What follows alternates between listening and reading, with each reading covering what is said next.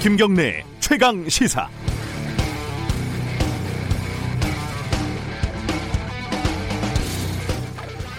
채널A 기자와 검사장 간의 유착 의혹에 대해서 채널A가 자체 진상 조사를 내놨는데 그게 참 허무하고 허탈하기 그지없습니다.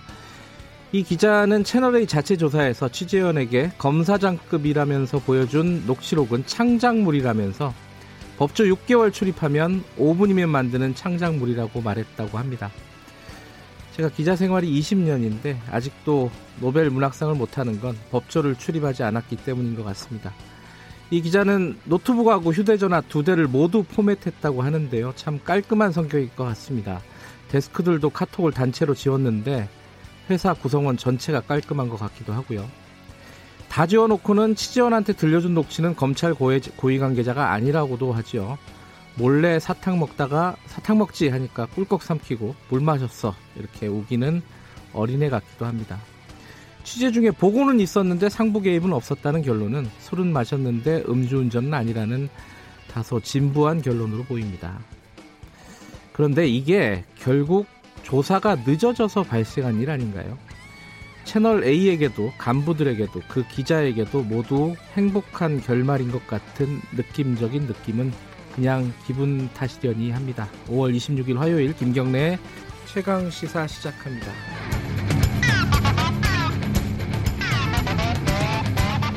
김경래 최강 시사는 유튜브 라이브 열려 있습니다. 실시간 방송 보실 수 있고요. 샵 9730으로 문자 보내주시기 바랍니다. 짧은 문자는 50원, 긴 문자는 100원입니다.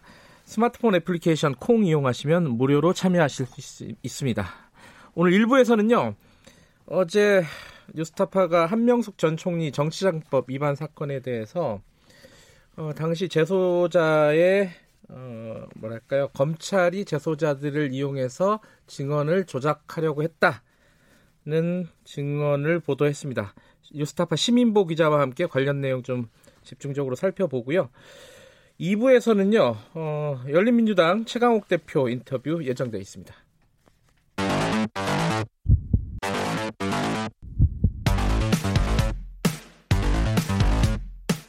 오늘 아침 가장 뜨거운 뉴스 뉴스 unboxing 네 매일매일 택배 박스를 뜯는 두근두근한 마음으로 준비합니다. 뉴스 unboxing 고발 뉴스 민동기 기자 나와 있습니다. 안녕하세요. 안녕하십니까. KBS 김양순 기자 나와 있습니다. 안녕하세요. 네, 안녕하세요. 어, 제 이용수 할머니의 어, 2차 기자회견 있죠. 이거부터 좀 정리를 해보죠. 어, 민동기 기자가 내용 좀 정리해 주세요. 사실 이렇게 기자회견이 길어가지고 네. 내용 정리가 그렇게 쉽게 되지는 않습니다. 그좀 정리를 좀 오늘 해보죠. 크게 세 가지 정도로 정리가 일단 해볼 건데요. 네. 이용수 할머니가 그 정의연의 전신인 정, 정대엽이 수십 년간 위안부를 이용해 왔다 이렇게 주장을 했습니다. 네. 그러니까 정대엽이 근로정신대 문제에만 활동을 해야지 왜 위안부 피해자를 이용해서 어, 이렇게 활동을 했느냐 이런 문제 제기를 하면서요. 어, 정대협이 위안부와 정신대를 섞어서 활동을 했기 때문에 네. 일본이 사죄와 배상을 하지 않았다 네. 이렇게 주장을 했고요. 또 윤 당선인에 대해서도 30년을 같이 했는데 한마디 말도 없이 사리사욕을 채워서 마음대로 국회의원 비례대표를 나갔다. 네. 사퇴는 본인이 알아서 할 일이다 이렇게 얘기를 했습니다. 그리고 그 위안부 운동 30년의 점검 변화 필요성도 강조를 했는데요. 일본이 왜 사죄와 배상을 해야 하는지에 대해서 한국과 일본 학생들이 교류를 하고 교육을 통해 배워야 한다 이런 점을 강조를 했습니다. 그러니까 현재 수요 시위는 이어가되 변화를 좀 모색해야 한다 이런 뜻으로 좀 풀이가 음. 되고 있습니다. 자, 이게 뭐 하나하나 좀 살펴볼 필요가 있는데 먼저 정신대 얘기요. 이거는 그러니까 원래 이름이 정대협이었잖아요. 근데 그렇죠. 정신대하고 위안부하고 이게 섞여서 활동했다 한 것이 문제다. 이게 정확하게 무슨 뜻으로 봐야 돼요? 네, 할머니가 이제 기자회견을 하는 동안에도 네. 이제 유튜브 채팅창에 이게 무슨 얘기냐라고 좀 혼란스러워하는 네. 사람들이 그렇죠? 많았어요. 네. 정의원이 나중에 뭐 자료도 내긴 네, 했습니다. 설명 자료를 예. 바로 보냈는데 이게 지금은 기억 못 하실 겁니다만 90년대 초에 정신대 문제 대책 협의회라고 네. 생긴 게 이 정신대가 당시 일본 식민지 시대 근로 정신대라고 네. 이른바 남녀노소 가릴 것 없이 공장에 끌려가서 음. 이제 강제 노역을 했었던 사람들을 지칭했던 게 근로 정신대였어요. 네. 근데 이것과 이제 할머니가 말씀하신 위안부는 다른 거죠. 네. 근데 위안부는 공장에서 일하러 간다라고 속이고 가서 어떻게 보면은 몸을 파는 일을 시켰던 게 바로 위안부 아니겠습니까? 네. 그러니까 일본 군인들에게 예. 어, 성노예로 생활을 했다라는 음. 그런 증언들이 있었던 건데 이거를 당시에 90년대 초반만 해도 정신대라고 부른 게 내가 위안부다라고 나서는 사람들이 없었던 거예요. 그때 사회 분위기 상에서는. 네. 그래서 정신대라는 이름을 지어놓고 우리 쪽으로 와서 당시의 역사적 상황을 증언해 주세요라는 차원에서 이름을 정대협이라고 지었던 건데 이게 지금 할머니 기억에는 정신대와 위안부와 성노예가 약간 혼재되어 있는 그런 상황인 음. 것 같습니다. 어쨌든 1차 기자회견 때도 이용수 할머니는 그 성노예라는 그 단어를 네. 굉장히 좀 거북해 하셨죠. 예, 그렇게 네. 생각을 그, 그때 그 얘기를 다시 했죠. 사실은 예. 그 맥락이 있지 않았습니까? 그러니까 위안부라고 하는 게 이게 가해자 중심의 단어이기 때문에 그렇죠. 예. 그때 당시 이 성노예라든가 이런 부분들에 대해서 이제 단어가 등장한 배경이 있었거든요. 네. 가해자 중심의 단어를 바꿔야 한다. 이런 맥락이 있었는데 약간 그런 게 혼재돼 있었던 게 아닌가 싶습니다. 그러니까 그 성노예라는 단어로 바꾸면서 할머니들하고 의사소통이 제대로 안 됐나 혹시 뭐 그런 걱정도 좀그 나이대 분이라면은 음. 그 입장에서 봤을 때 성노예라고 불리는 거에 대해서 이게 한글의 어감이 좀 그렇죠. 세잖아요. 그렇죠. 예. 네. 저 제가 생각해도 굉장히 좀 부담스러울 것 같고 거부감이 느껴질 것 같고 이게 영어로 우리 유엔에서 섹스 슬레이버리다라고 네. 발표를 해서 네. 이 용어를 이제 또 정년에서 쓰기 시작했던 건데 당사자들이 거북해하는 용어라면은 이 용어에 대해서 우리가 운동이나 인권 운동이나 이런 부분들은 가져가면서 성노예라고 직접적으로 지칭하는 거는 피할 수도 있지 않았을까라는 생각을 좀 해봅니다. 그 피해자 중심주의 보통 그렇게 얘기 많이 하잖아요. 네. 그 의사소통이 얼마나 됐는지 그런 부분은 이게 뭐 싸우자는 얘기는 아니고 네. 그죠? 정의원에서 좀 얘기를 좀 해줬으면 좋겠어요. 이런 부분은. 네. 두 번째 얘기가 이제 윤미향 당선인 관련된 얘기인데 당선인에게 어 뭐랄까 섭섭한 마음, 뭐 사리 사욕을 채웠다 비판 이런 것들은 1차 때보다 더 날이 서 있었어요, 사실. 날이 좀 서 있었는데, 네. 어, 이런 부분은 좀 느꼈습니다. 그러니까, 예. 김복동 할머니 돌아가신 김복동 예. 할머니하고 현재 정의연 마포쉼터에서 살고 있는 기로녹 할머니 네. 이분들에 대해서 상대적으로 지역에 거주하고 있는 피해자 할머니들한테 정의연이 큰 관심을 보이지 않았다. 음. 이런 맥락도 읽혔거든요. 아하. 그래서 거기에 대한 서운함도 상당 부분 좀 반영이 된 게 아닌가. 저는 이런 생각도 들었습니다. 때문에 그렇습니다. 많이들 갈려 있잖아요. 단체 활동 열심히 하시는 분도 있고 또 그렇죠. 다른 단체에서 활동하시는 분도 있고 그런 부분에 대해서 좀 문제 제기가 있었고 아까 세 번째 말씀하신 게 이게 뭐 핵심일 것 같기도 한데 이거는 조금 어려운 얘기긴 합니다. 그 어떤 운동의 변화가 필요하다. 네. 어떤 부분이 정확하게 변화가 필요하다는 뜻일까요? 이게? 사실 1차 기자회견 때도 이제 기부금 얘기를 하면서 애들이 돼지 저금통 깨서 모은 돈을 가지고 음. 추운데 나와서 이렇게 계속 네. 집회를 하는 게 맞냐라는 얘기를 하셨고 이제 어제 기자회견에서도 돼지를 깨가지고 나와서 모았던 이 돈을 음. 가지고 이렇게 운동하는 게 맞냐 즉 기부금을 모으는 거에 대해서 이렇게 많이 모았으면은 이 운동의 방향을 새로이 잡아야 된다 음. 이렇게 연결을 하는 걸로 좀 말씀을 하셨어요.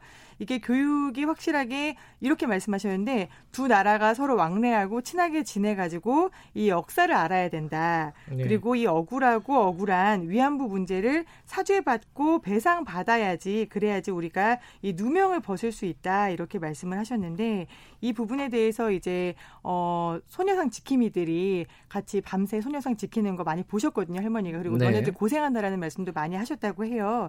그래서 청소년들을 대상으로 한 뭔가 음. 교육 그리고 어떤 교육을 제대로 할 수 있는 공간 이런 것들을 계속 만들면 좋겠다 라는 걸로 읽힙니다. 그, 그 말을 하더라고요. 그 이영사 할머니가 이렇게 모금 운동을 하러 가는 거에 좀 부끄러웠다. 예, 예 그런 그죠? 얘기 하셨죠. 뭐 농구장 같은 데서 농구 선수들 네. 농구 경기 끝날 때까지 기다렸다가 그뭐 모금 받고 그 이런 것들이 그 운동을 어쩔 수 없는 측면이 있었겠죠, 당연히. 네. 운동을 하는 사람들하고 그 당사자들하고 약간 괴리가 있지 않았나 현장에서 그런 느낌도 좀 들었습니다. 어찌됐든 정의연에서는 입장을 냈죠? 뭐라고 냈습니까? 일단 뭐 공식적으로 뭐 어떤 구체적인 입장을 낸 건 아니고요. 예. 마음이 아프다. 저희가 할머니 기자회견에 입장을 내는 것은 적절하지 않은 것 같다. 네. 이렇게 얘기를 했고 아마 구체적인 입장이 더 추가적으로 나올지는 아직 좀 상황을 네. 좀 봐야 될 것 같습니다. 네, 윤미향 당선인이 개인적으로 설명 자료를 지금 준비하고 있다라고 아, 준비하고 있대요. 예. 음. 일단 정의연 쪽에서는 할머니는 피해자고 피해자의 이런 구구절절하고 가슴 아픈 기자회견에 입장문을 내는 건 옳지 않다라고 하면서 네. 앞서 말씀드렸던 정신대 위안부 성노예의 이 용어에 대한 설명 자료만 보냈습니다. 네. 저희들이 3부에서 어, 정의연 그리고 이용사 할머니 관련된 얘기는 조금 더 길게 다룰 예정이니까 여기까지 하고요. 아까 제가 오프닝에서 말씀드렸는데 채널의 진상 보고서 이게 한 쉬운 페이지가 넘었죠? 네, 그죠? 정확하게 54페이지 분량이었고요. 네. 제목이 좀 재미있었어요. 이게 저희가 봤을 땐 채널A 기자의 취재원 협박 사건이었거든요. 네네. 네. 네, 그런데 제목이 신라젠 사건 관련 정관계 로비 의혹 취재 과정에 대한 진상조사 보고서 아, 이렇게 아, 되어 있더라고요. 기네요, 제목이. 예. 내용들이 약간 뭐 사실 크게 딱 빠진 결론은 없었는데 어쨌든 정리를 한번 해보죠. 네, 이게 지금 자체 진상조사위원회가 말 그대로 신라젠 사건에 대한 정관계 로비 의혹이 있다라고 판단을 해서 이제 채널A 당사자인 이모 기자가 네. 자발적으로 취재를 시작했다라고 시작을 합니다. 네. 이제 보고서는 다만 어, MC가 말씀하신 것처럼 휴대폰, 처음 휴대폰 포맷했고, 그다음에 PC 포맷했고, 카카오톡 대화는 삭제한 정도가 아니고요. 카카오 계정을 삭제를 했습니다. 아, 그래요? 네, 그래서 계정을 삭제했기 때문에 예. 이게 외부 업체에다가 휴대폰과 PC를 모두 보내서 포렌식을 시킵니다. 예. 그러니까 포렌식을 했는데 사측에서 네, 사측에서 예. 거기에서 얻은 것들이 이제 일부에 지나지 않았다. 음. 그리고 카카오 계정 같은 경우에는 아예 지워버렸기 때문에 대화를 모두 복원할 수 없었고, 전화기 같은 경우에는 수신기 기록은 볼 수 있었지만 발신 기록은 볼 수 없었다. 아하. 그리고 또 이제 어, 녹취 파일이나 이런 것들은 다 지워서 복구를 못했다 해서 음. 전제 조건 자체가 우리는 상당히 제한된 증거를 가지고 시작할 수밖에 없었다라고 되어 있습니다. 근데 저렇게 얘기를 했는데 쉽게 말하면 증거인멸 아닙니까? 그 보통은 한강에다 갖다 버리는데. 네. 아, 저희도 어제 똑같은 얘기를 아, 했습니다. 아까웠, 네. 아까웠던 모양입니다. 한강에 버리지는 않아서 그래도 봐줘야 되는 거 아니냐 이렇게 얘기를 좀 했고요. 여기 보고서 54페이지에서 가장 이제 우리가 예민하게 봐야 될 부분은 결국에는 검언 유착 부분이었잖아요. 네. 해당 검사장과의 녹취를 한 것이 맞느냐. 자, 녹취로 삭제했다고 했잖아요. 입증이 네. 안 됐어요. 그러면 해당 검사장을 평소에 친분을 과시를 했느냐라는 음. 게 중요하잖아요. 그래서 취재팀 전체를 데스크를 포함해서 조사를 했으니까 그 내용을 보면은 이 해당 검사장 우리가 뭐 이름을 부를 수 없는 자 내지는 볼드모트 내지는 윤석열 검찰총장의 최측근 이렇게 표현을 했어요. 예. 네. 표현을 했는데 이 최측근이 이제 땡땡땡으로 표시가 되어 있습니다. 네. 땡땡땡에 대해서 이 채널 A의 이모 기자는 땡땡땡이 말하길 어 그래도 제보자를 만나봐라 그리고 나를 팔아라. 라고 음, 했다고 나를 얘기를 팔아라. 네, 네. 나를 팔아라 얘기를 음, 했다고 하고요. 난 친하니까 그렇죠. 뭐 이런 그렇죠. 뜻이겠죠. 네. 네. 그 채널 A의 법조팀은 이, 이 기자가 땡땡땡이라고 말하면 다 이 땡땡땡은 그 땡땡땡이구나라고 아. 알고 있었다라는 아. 그런 증언이 나옵니다. 음. 그리고 이제 이모 기자가 이거를 꼭 만나봐야 하나요?라고 얘기를 했더니 이 해당 검사장으로 추측되는 땡땡땡은 어 내가 그 입장을 전달해 줄 수 있어. 아 이게 지금 지속적으로 중요한 얘기하고 있는데 웃고 그래요. 지속적으로 취재를 압박하는 나, 예, 아, 네, 땡땡땡을 제가 밝히지 못해서 너무 죄송한데. 아니, 그러니까 들으시는 청취자분들이 땡땡땡 하니까. 그, 그 땡땡땡하고 전화 통화는 했다는 건 확인이 된 거잖아요, 당시에. 그죠? 당시에는 어. 인정을 했는데 네. 어제 보고서가 나오고 나서는 아니다 통화도 아니에요? 안 했다라고 통화도 안 했다 그래요, 네, 이제? 또 부인을 했습니다. 어, 그러면서 끝에 네. 이런 부분을 하나 남겼어요. 그 채널A 기자 진술하고 법조팀 동료 기자와의 통화 녹음 파일 등 일부 증거를 통해 검찰 관계자와 대화했을 가능성은 있다. 아, 어렵네. 이렇게 딱 한 줄은 걸쳐놨습니다. 네. 그래 이게 결국은 검찰 수사로 넘어가게 됐잖아요. 그러니까 자체적으로 뭔가 클리어한 상황을 만들지 못했으니까 그렇죠. 채널 A가 검찰 수사가 진행이 돼야 되는 상황이고. 근데 검찰에서 이 땡땡땡을 어떻게 밝힙니까? 어, 저한테 그러세요? 밝히도록 기, 어, 기대를 해보는 거죠. 아니 근데 녹음 파일과 같은 직접 증거를 지금 검찰이 확보를 못했기 때문에 네. 수사를 제대로 할 수 있을지는 솔직히 좀 의문입니다. 저는 이 과정에서 네. 상당히 좀 악의적 이라거나 아니면은 네. 이게 가능한가라는 생각을 했던 게 이 채널 A 기자가 비정상적이고 어떻게 보면 범법에 가까운 취재 행위를 한 거를 MBC가 몰래카메라로 찍었잖아요. 네. 그때 이제 보고를 하겠죠. 당연히 회사에다가 MBC가 네. 나를 찍었다. 네. 그럼 이제 경위 보고서를 보통 내잖아요.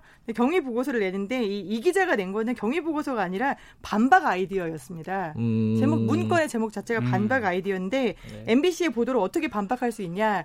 내가 이제 땡땡땡과 녹음을 한 거를 땡땡땡과 목소리가 비슷한 우리 다른 기자와 새로 녹음을 해서 이거다라고 들려주자라고 반박 아이디어를 냅니다. 음. 실현은 안 됐다라고 되어 있는데 이런 반박 아이디어를 낼 수 있는 수준이면은 법조 출입 6개월이 아니고 한 1개월 하면은 5분 정도 만들어낼 수 있겠더라고요. 저 법조 출입을 이 얘기를 듣고 생각을 해보니까 5개월 했더라고요. 안타깝게도 아, 네. 수습할 때 6개월만 했으면은 잘할 수 있었는데. 여기까지 듣죠. 고맙습니다. 고맙습니다. 고맙습니다. 뉴스 unboxing 고발뉴스 민동기 기자, KBS 김양순 기자였습니다. 김경래 최강 시사 듣고 계신 지금 시각은 7시 35분입니다. 최강 시사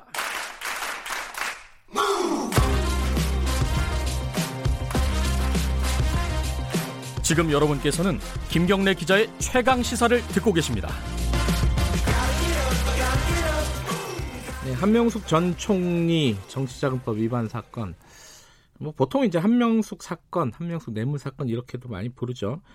이 사건이 10년 전 사건인데 얼마 전에 한만호 대표의 비망록이 어, 뉴스타파가 입수해서 보도를 했고 KBS에서 한만호 대표의 육성 인터뷰를 공개를 했죠.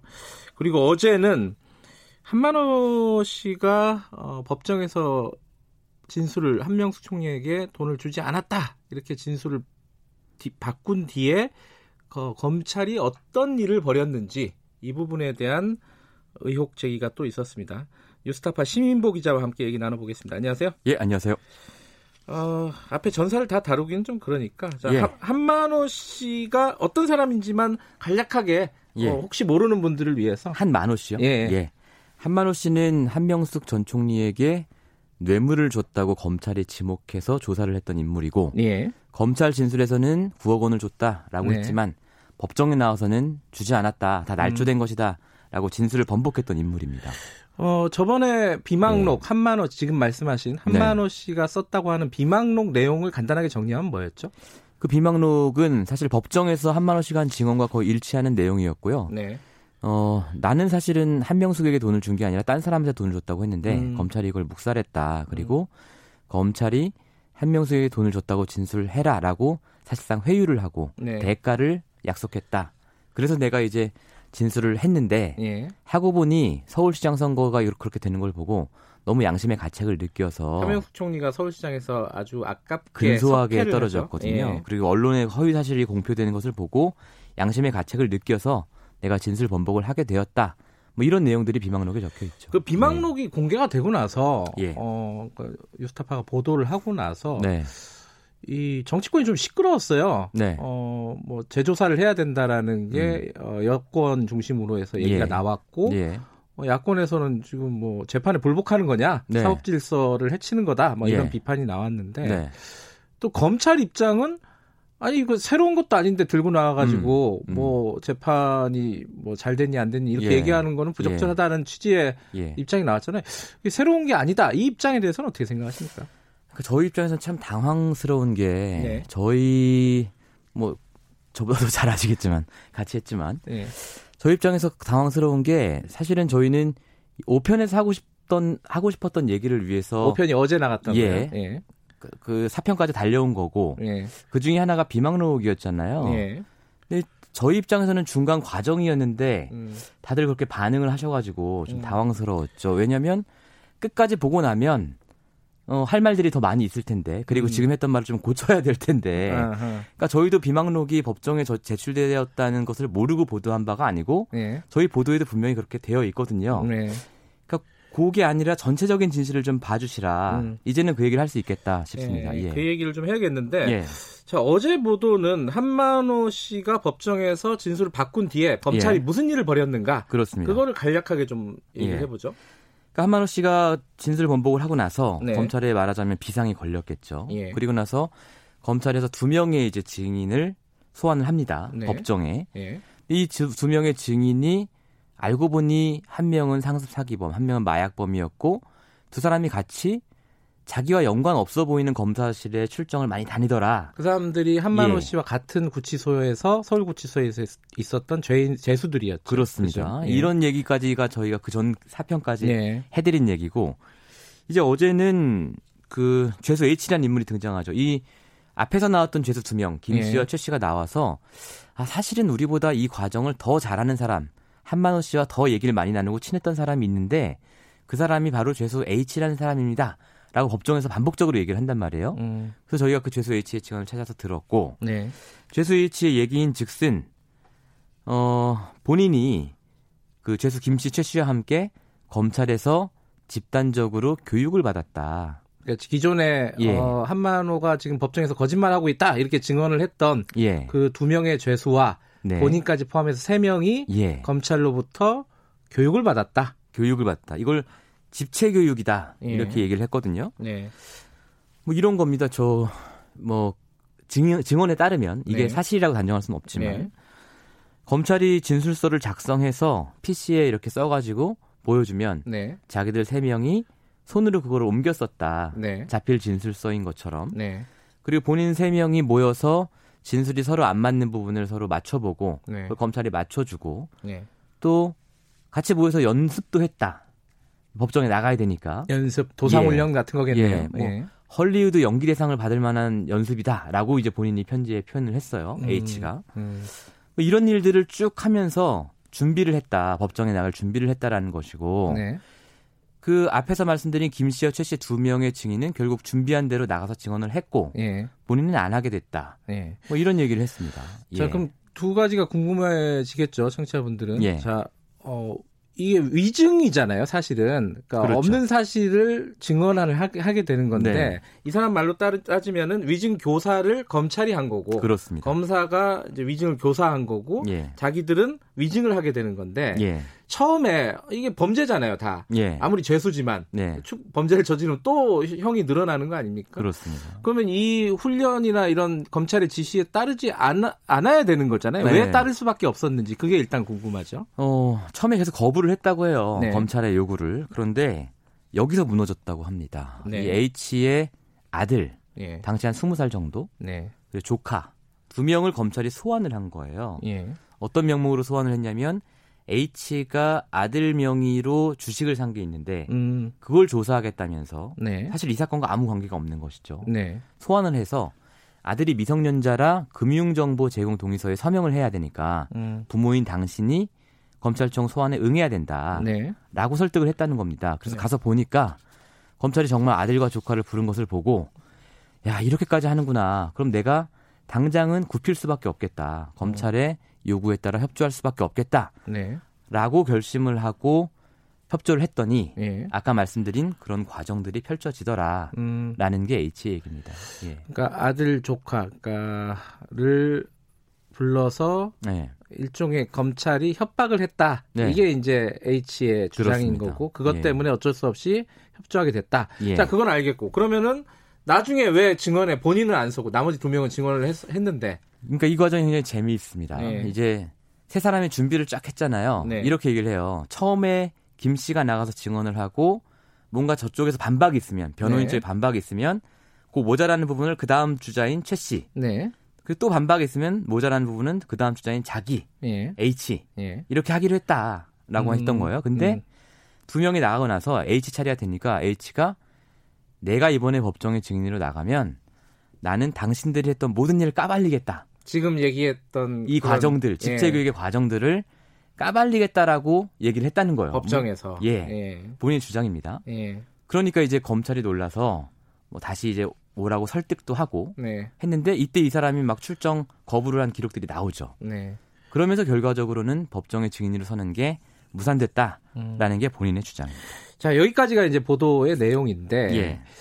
검찰의 입장이 어제 나왔어요. 예. 뭐 비망록 을 보도했을 때와 마찬가지로 굉장히 긴 다섯 장이더라고요. 네. 빽빽하게. 네. 어, 입장이 나왔는데 그 보면은 뭐 전반적으로는 보도 자체가 터무니없다라는 얘기잖아요. 그렇습니다. 예. 이, 이그 그런 대목이 눈에 띄어요. 두 명은 앞에서 네. 말씀하신 네. 김 씨와 최 씨의 진술은 어, 굉장히 자발적이고 신뢰할 만했는데 음. 어, 이 H라는 사람은 예. 굉장히 허황된 얘기, 네. 황당한 얘기를 계속하고 신뢰할 수 없는 사람, 예. 뭐 징역 20년형을 받은 이런 예. 이런 사람이다. 네. 이, 이 부분은 어떻게 봐야 됩니까? 그러니까 이제 증인 김 씨와 최 씨는 신뢰할 수 있었고 네. H는 신뢰할 수 없었다. 네. 뭐 그럴 수 있죠 검찰 입장에서. 네. 그런데 김 씨와 최 씨의 증언 역시 예. 사실은 저희가 취재를 해보니까 네. 여러 가지 객관적인 정황과 많이 다른 부분이 있어요. 예. 뭐 예를 들어서 김 씨 같은 경우는 일산에서 건설업을 하다가 한만호 씨를 알게 되었고 감옥에 오기 전부터 알고, 예, 알고 감옥에 있었고. 오기 전부터 알게 됐고 예. 감옥에서 만나자마자 한만호 씨가 뇌물 줬다 내가 한명숙한테 네. 이 얘기를 하면서 상담을 했다는 거 아닙니까? 네. 저희가 김 씨의 과거 행적을 추적을 해보니까 네. 김씨 같은 경우는 웨딩카를 하던 사람이었어요. 예. 신혼부부들 공항까지 태워다 주는 네. 그런 일을 하다가 공연기획사를 해보겠다가 잘못돼가지고 남의 네. 돈까지 몇 억 날리고 음. 이랬던 사람인데 건설업과는 전혀 관계가 없는 사람이었다는 게 음. 주변 지인들의 증언이거든요. 네. 그런데 이, 이 주장은 검찰이 신뢰를 하고 H 주장은 신뢰를 하지 못하겠다? 좀 말이 안 되는 것 같고요. 네. H 같은 경우는 뭐 궁금해 하시겠지만 사실은 물론 죄수죠. 네. 죄수지만 네. 과거에 그래도 상장사의 대표였던 사람이거든요. 네. 자본시장법 위반으로 구속이 됐습니다만. 네. 그럼 과연 이제 검찰이 한쪽 말은 믿고 한쪽 말은 믿지 않는 근거는 무엇인가? 이런 생각이 좀 들어요. 기본 전제는 예. 셋다 죄수고, 예. 그죠? 범법 행위를 저지른 사람들이고, 네. 한 사람은 상습 사기범, 예. 일종의 뭐 잡범이라고 부르는, 네. 한쪽은 어, 마약범, 예. 그리고 또 한쪽은 어, 뭐 횡령 배임, 자본시장법, 자본시장법 이런 예. 건데 뭐 다 죄수입니다. 근데 어, 누구는 신뢰하고 누구는 그렇죠. 또 신뢰하지 못했다. 죄수들 증언 갖고 맨날 수사하잖아요. 음. 예. 그리고 이제 어, 궁금한 게 이제 네. 다 허위라고 겨, 검찰은 얘기를 하잖아요. 예. H는 자기는 집체 교육 받았다. 예. 어, 훈련을 검찰로부터 지시를 예. 받았다. 네. 훈련을 받았다. 뺏겨 썼다. 네. 이렇게 얘기를 하는데 둘 중에 둘 다 주장 아닙니까? 그죠? 네. 그러면은 보도를 하려면은 이 H의 주장을 좀 검증을 했을 거 아니에요. 예, 뭐 본인이 검증하셨잖아요.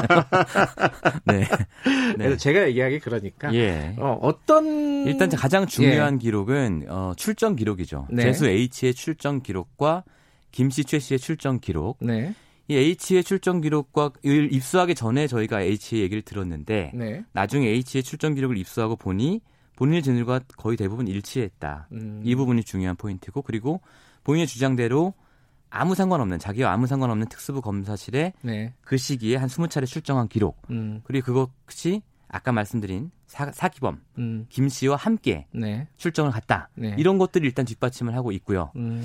두 번째로는 이제 H가 자기가 그 근거를 남기기 위해서 음. 밖에서 초밥 같은 걸 사다가 검사들한테 먹였다라고 음. 주장을 했는데 실제로 저희가 확인해 보니까 아들 아 조카죠. 네. 조카가 검찰청에 출입한 기록과 그 1시간 전에 초밥 52만 5천 원치를 산 기록. 음. 뭐 이런 것들이 확인이 된 거죠. 근데 거기에 예. 대해서 검찰이 입장을 냈잖아요. 초밥 안 먹었다. 근데 배달됐다는 네. 건 인정을 한 거죠. 맞습니다. 그러니까 검찰 입장문 3쪽을 보면 네. 아 우리가 김 씨, 최 씨, H를 조사한 건 맞는데 네. 어, 한만호의 진술 번복 경위를 조사하기 위해서 세 명을 따로 조사했다, 음. 분리 조사했다라는 대목이 나와요. 그게 원칙적으로 맞죠. 예, 원래 그렇게 네. 해야 되는 거죠. 증언이 오염될 수 있으니까. 그렇습니다. 네. 그런데 사 쪽을 보면 네. 초밥 배달시켜서 먹은 거 맞는데 아, 초밥 배달시킨 거 맞는데 네. 검사나 수사관은 안 먹었고 누가 먹었냐? 김 씨, 최 씨, H, H의 아들, 조카가 먹었다는 거예요. 네. 그럼 분리조사하던 사람들을 밥 먹을 때만 야 초밥 사장 먹자 이렇게 했다는 것인지 음. 그리고 거기에 또 한 가지가 H의 아들 네. 같이 먹었다고 했잖아요. 네. 그날 검찰청에 안 갔고요. 안 갔죠. 조카 네. 사다 주기만 하고 나왔다고 증언을 했습니다. 네. 그러니까 이제 초밥 값이 50만 원이 넘다 보니까 이 사람 숫자를 맞춰야 되잖아요. 음. 그래서 아마 그렇게 한 게 아닐까. 예. 조카 출입 기록을 보니까 23분이더라고요. 어, 음. 23분 동안 식사를 어, 했을 수는 있죠. 아, 뭐 네, 그렇죠. 네, 급하게 초밥 네. 빨리 먹고 장국 마시고 나오면 되죠. 예. 자, 이게 재심이냐 재조사냐 네. 뭐 네. 여러 가지 얘기들이 있습니다. 이게 가능한 거냐? 네. 이 부분은 상당히 좀 여러 네. 가지 네. 얘기들을 할 수 있을 것 같아요. 지금 네. 뭐 전문가들하고 많이 얘기를 해보셨을 네. 거니까 어떻습니까 전망이? 일단은 어제까지 그러니까 저희가 5편을 보도하기 전까지 재심은 상당히 어려운 상황이었다. 왜냐하면 네. 한만호 비망록이 그동안 이제 제출 이미 법정에 제출되었고 네. 그동안 한만호가 했던 주장과 크게 다르지 않기 때문에 네. 새로운 증거가 나왔다고 볼 수 없는 상황이었기 때문에 어렵다. 그러나 어제 오편 보도의 내용이 사실이라면 네. 법정에서 위증이 일어난 것이기 때문에 네. 이것은 재심 청구 사유가 된다라는 네. 게 전문가들의 얘기고요. 물론 재심 청구 사유가 된다는 것인지 받아들여진다까지는 뭐 네. 얘기할 수 없어요. 뭐 그런 상황입니다. 그러니까 예. 이 위증이나 위증 교사 이 예. 부분에 대한 수사들이 먼저 이루어져야지. 그렇죠. 그 다음에 뭐 재심이든 뭐든 간에 뭐 가는 거죠. 예. 예.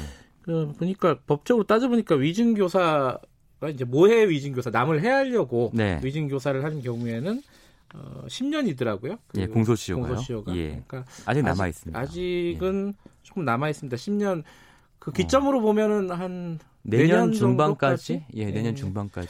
근데 이게 검찰 위증 교사를 예. 혐의잖아요, 혐의. 예. 의혹인데 이걸 검찰이 수사할 수 있을까? 이게 또 어, 의문 아닙니까? 우리가 그동안 검찰의 의혹을 검찰이 수사해서 이상한 결과가 나오는 걸 너무나 많이 봤기 때문에요. 네. 사실 이게 과연 가능할까라는 네. 생각은 들어요. 그런데 음. 지금으로선 다른 방법이 없잖아요. 그렇다고 음. 경찰이 검찰의 비를 수사한다? 이것도 그동안 잘 된 적이 없어요. 음. 그렇기 때문에 공수처 얘기를 할 수밖에 없지만 네. 공수처 출범하려면 또 아직 너무 많은 시간이 남아 있고 어. 이게 참 어렵습니다. 그래서 저는 일단 법무부 감찰 정도로 시작하는 게 어떨까라고 음. 생각하고 있습니다. 알겠습니다. 여기까지 듣죠. 고맙습니다. 예, 감사합니다. 뉴스타파 시민보 기자였습니다. 김경래 최강시사 1부는 여기까지 하겠습니다. 잠시 후 2부에서는요. 열린민주당 최강욱 대표 인터뷰 예정돼 있고요. 3부에서는 이용수 할머니 2차 기자회견 조금 더 자세히 들여다보겠습니다. 홍콩 보안법 관련된 대규모 시위 어, 3부에서 좀 살펴보도록 하고요. 자, 8시에 뵙겠습니다.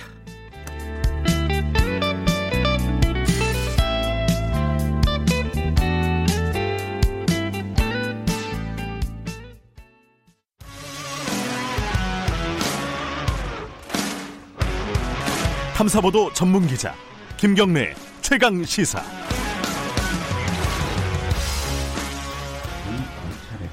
9억 원의 자금을 세 번에 걸쳐 조성을 했습니다. 라고만 진술을 했고 그 후로부터 만들어진 스토리는 검찰과 저희가 만들어진 시나리오예요. 한총님에 대해서는 난 평생 죄인으로 석고대셔할 거예요 지금. 네, 김경래 최강시사 2부 시작하겠습니다. 방금 들었던 목소리는 고 한만호 씨의 어, 육석입니다. 이게 KBS가 2011년 당시에 취재를 했던 부분인데 그때는 보도를 못했고 어, 그 이유는 잘 모르겠어요. 어쨌든 보도를 못했고 어, 며칠 전에 이제 비망록이 공개된 이후에 보도를 했습니다. 어, 비망록에서 얘기했듯이 어, 육성 진술에서도 일관되게 한마 어, 한명숙 전 총리에게 돈을 주지 않았다.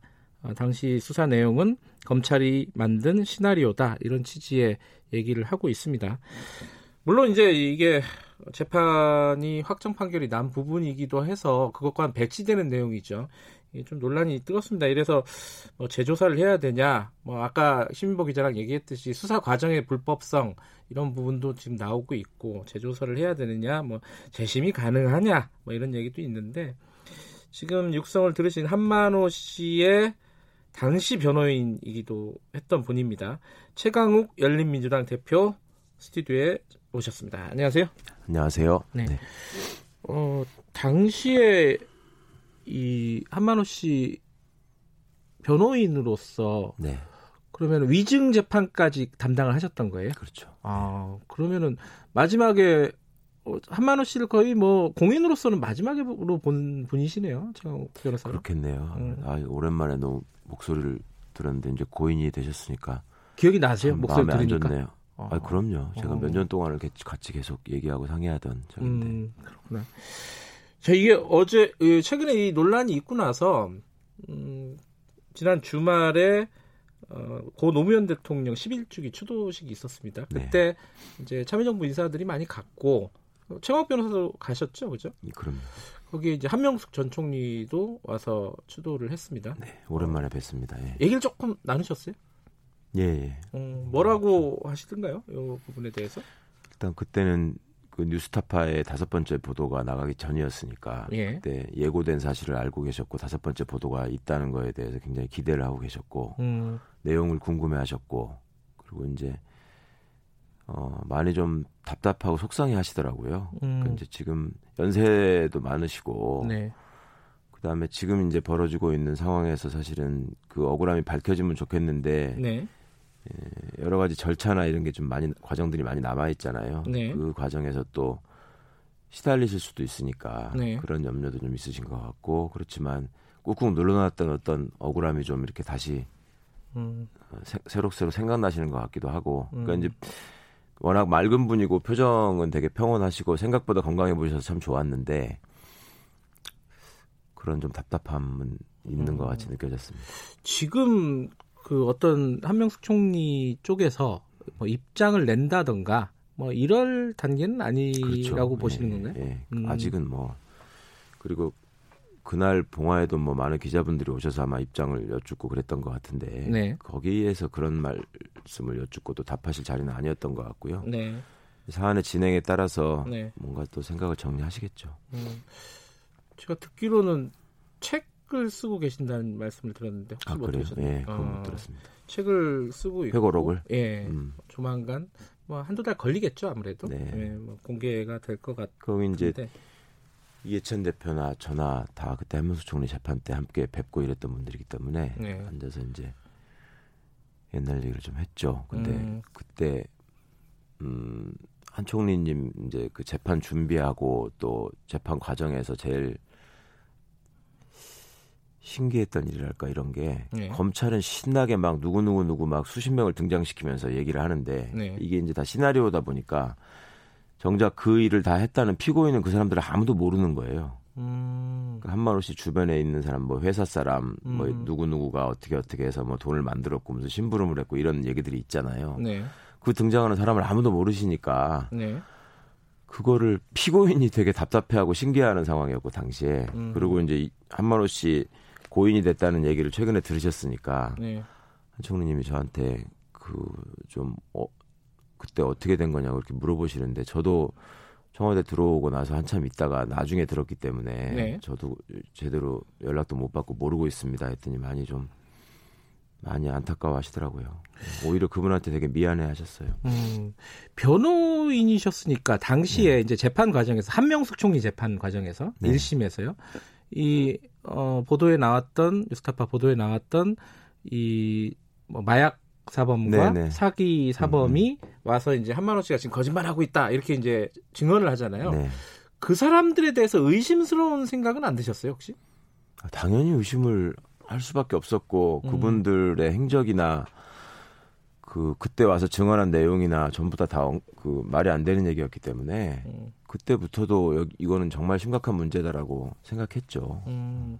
그럼 문제 제기 변호인들이 문제 제기를 좀 했을 거 아니에요, 그렇죠? 예, 예. 어, 그래도 뭐 특별히 뭐 방법은 없었던 모양이에요.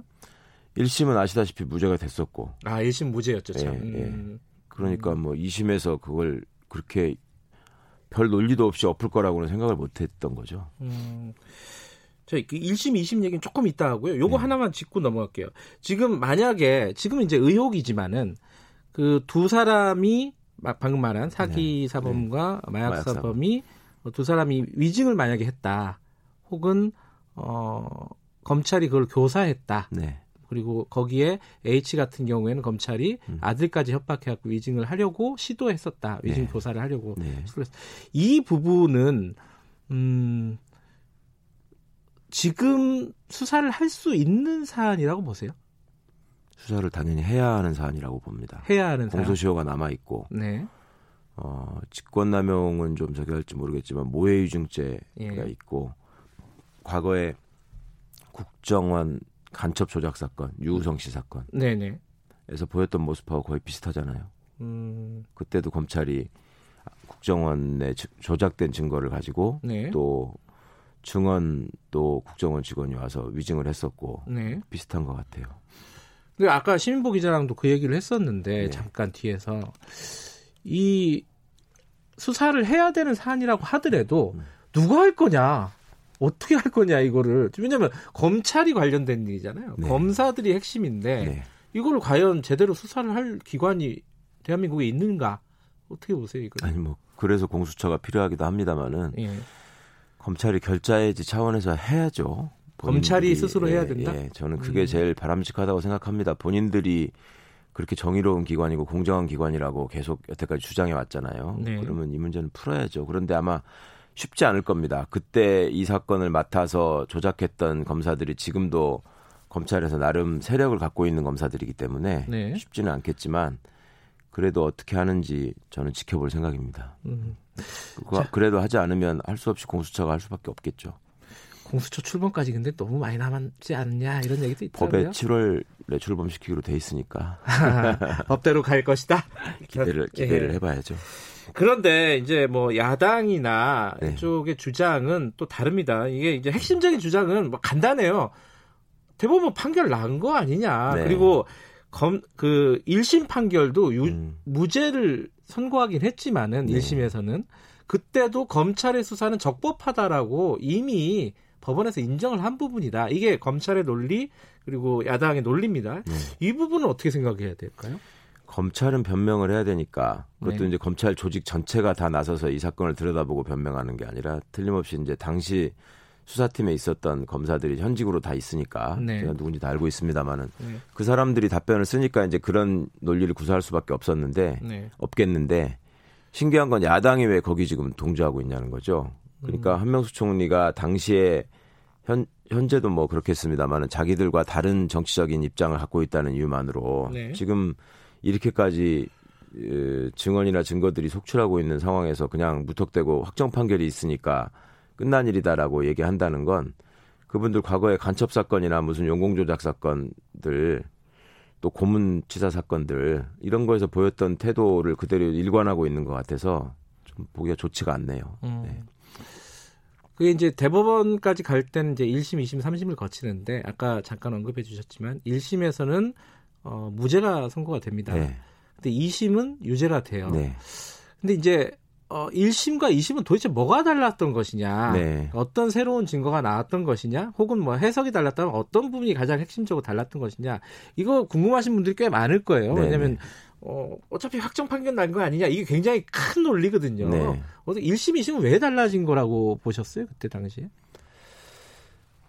저희는 왜 2심 판결을 그렇게 썼는지 사실은 지금도 이해를 못 하고 있어요. 아, 그거를 아, 2심 판결이 납득이 안 간다. 김 예. 기자님은 뭐 뉴스타파에 계시니까 취재를 해보셔서 아실 텐데 그 판결을 보셨을 거 아니에요. 예, 봤습니다. 1심 예. 판결이 2심 판결보다 훨씬 양도 많고 두 배 정도 되죠. 네. 예.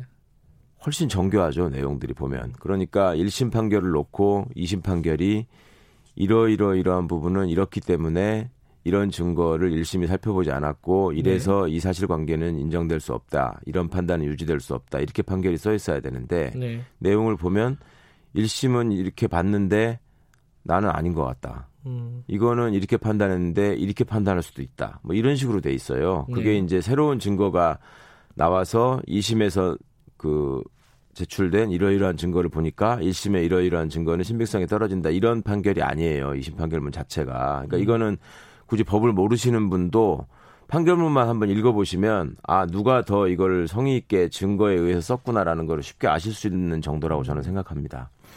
그런데 3심 그러니까 대법원에서는 네. 2심에 손을 들어준 거예요. 네. 그죠? 8대 5였죠, 네. 그때. 어쨌든 다수 의견이 2심 판결이 맞다. 네. 어, 그리고 9억을 다 인정해 버렸잖아요. 네. 물론 소수 의견은 이제 소수 의견도 또 3억을 인정했다. 네. 이게 그렇게들 많이 얘기하고 있지 않습니까? 네.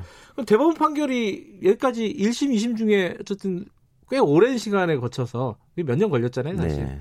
네. 어, 2심에 손을 들어준 거 보면은 우리 사법 질서는 이 정도까지 했으면 존중해 줘야 되는 거 아니냐. 요 논리는 어떻게 보십니까? 그렇죠. 기존의 어떤 그 보수적인 법조계 입장에 의하면 이런 네. 이런 정도까지 왔으면 뭐 인간의 한계가 있다고 하더라도 제도를 통해서 확정된 판결이니까 인정할 수밖에 없다. 네. 뭐 그런 논리가 있을 수 있습니다. 그 네. 형식 논리죠.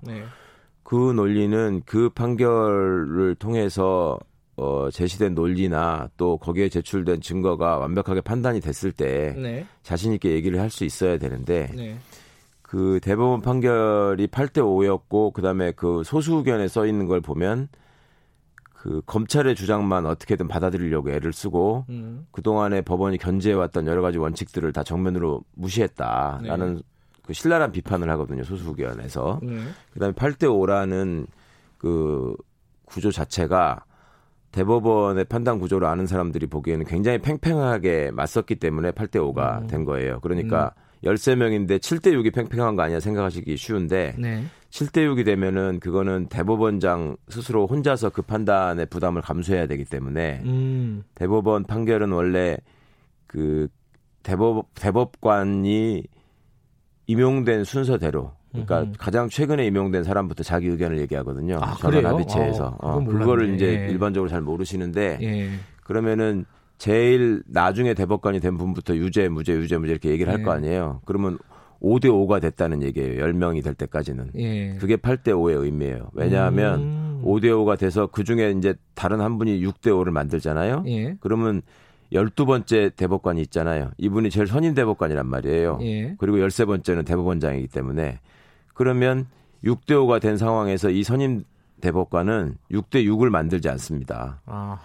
7대 5로 만들어야지 대법원장이 대법원장은 항상 다수 의견을 내쓰거든요. 음. 그래야지 사법 권위가 유지된다고 판단하는 우리 법원의 음. 관행 같은 게 있어요. 그런 관행이 있군요. 네. 그러니까 사실상 이 11번째 대법관이 결정을 했다고 봐야 되는 거예요. 그러니까 이거는 대법관 8명이 이 모든 거를 다 면밀히 검토해서 일치해서 정했다라고 생각하기에는 저는 좀 의문이 있고 네. 그런 구조를 볼 때. 예. 그다음에 오래 걸리는 시간 속에 보면은 그 박근혜 씨한테 그 보고한 보고서 같은 거에서도 예. 이 사건이 중요하고 예. 뭐 정치적 의미가 있고 이런 것들 막 분석을 하지 않습니까? 이른바 사법농단 문건에 보면요. 그렇죠. 예. 그리고 또 공교롭게도 그 검찰 출신 대법관이 선임될 때까지 또 기다리거든요. 음. 판결을 하지 않고 네. 뭐 이런 것들이 의심을 사기에 충분한 구조고 그 다음에 음. 대법원이 그렇게 자신 있게 얘기할 수 있을 만큼의 그 증거 판단이나 논리 구조를 갖고 있지 않습니다. 네. 그리고 지금 비망록이 나와 있고 관련된 증언들이 나온 바에는 네. 이 판결이 있으니까 이거는 그대로 인정하고 넘어가야 한다라는 얘기는 저희 저는 더 이상 유지될 수 없다고 생각합니다. 알겠습니다. 어, 다른 얘기도 할 게 많은데 시간이 네. 훅 지나가지고 네. 빨리빨리 여쭤볼게요. 음. 채널 A 관련해서 어제 진상 자체 진상 조사 보고서가 나왔습니다. 네. 뭐 결론이 별로 없어요, 사실은. 네. 그럼 검찰 수사로 가는 건데 음. 이것도 역시 검사장이 관련돼 있는 사건 네, 아닙니까? 네. 이게 또 지금 뭐 증거들이 다 인멸돼 있는 상황이고 없어진 상황이잖아요. 네. 검찰 수사가 제대로 될 것인가? 이거 어떻게 전망하십니까? 그러니까 그 감찰을 하느냐 마느냐를 가지고 좀 시간을 보내다가 결국은 감찰을 못하게 하고 수사로 넘기는 모양새가 됐는데 네. 대검 감찰부가 감찰을 하려고 하니까 난데없 느닷없이 무슨 인권부에다가 인권 침해가 있는지 알아봐라 뭐 이런 지시를 했죠 총장이 네. 그거는 명백히 시간 벌기였고 감찰 방해에 해당합니다 네. 직권 남용이죠 그리고 이제 수사에 착수하도록 했는데 바보가 아닌 이상 수사를 다 해보고 또 수사 과정을 취재하고 검찰과 밀접한 관련이 있는 기자가 그 증거물을 그대로 갖고 있을 리는 없습니다. 그러니까 휴대폰과 노트북과 뭐 다 지금 초기화시켰다는 예, 거고. 그죠? 그리고 예. 이제 그 관련된 검사장도 대포폰을 여러 개 쓰고 있다는 거를 검찰 내부 사람들도 다 얘기를 했는데 음. 그런 것들은 이제 다 없앴겠죠. 그런 음. 시간을 벌어준 거죠. 그러니까 음. 어찌 보면은 예상한 결과가 지금 나오고 있는 셈이고 음. 또 채널A 보고서에 보면은 뭐 윗사람들은 전혀 몰랐던 것처럼 하지 않고 했지 않습니까? 예. 그런데 기자의 당시의 얘기만 봐도 윗선에 다 보고하면서 한다는 식의 얘기를 제보자한테 계속 얘기를 했었죠. 네. 그러니까 이게 하, 참 답답합니다. 과거에 이제 이렇게 검찰 내부에서 흘러나오는 얘기가 뭐 당사자 한테는 불기소 처분을 하고 네. 그냥 사표 내는 정도로 마무리할 것 같다라는 얘기가 있었는데 그런 시나리오대로 가는 것 같아서 음. 상당히 우려스럽습니다. 아, 그 얘기는 뭐 더 여쭤볼 시간은 없을 것 같고 네. 하나만 더 여쭤볼게요. 이건 지금 국회 얘기인데 지금 법사위 일지망으로 희망하신 걸라고 다 보도돼 있어요. 네. 네. 근데 지금 현재 재판 받는 중이라서 네. 부적절하다. 음. 이런 뭐 언론 일부 언론도 그렇고 뭐 일부 정치권에서도 그렇게 네. 얘기하고 있습니다. 어떤 네. 입장이십니까? 과거에 그 재판 받고 있던 사람이 법사위원장도 했고요. 그랬나요? 권성동 씨가 아, 했었죠. 예. 네. 그리고 뭐 잘 아시는 것처럼 박지원 의원님 같은 경우에 뭐 여러 번 네. 그런 경우가 있었고 뭐 음. 그걸 가지고 관행이 어떻다라고 얘기하는 거는 맞지 않는 것 같고요. 네. 네. 그냥 핑계를 위한 핑계 아닌가 생각합니다. 알겠습니다. 어, 열린민주당 뭐 얘기는 뭐 대표 맡으시고 저희들 사실 첫 인터뷰인데 네. 다음에 한번 하도록 오늘 검찰 얘기하느라고 시간이 다 갔네요. 네. 여기까지 듣겠습니다. 고맙습니다. 감사합니다. 열린민주당 최강욱 대표였습니다. 공정하고 깊이 있게. 오늘 하루 이슈의 중심.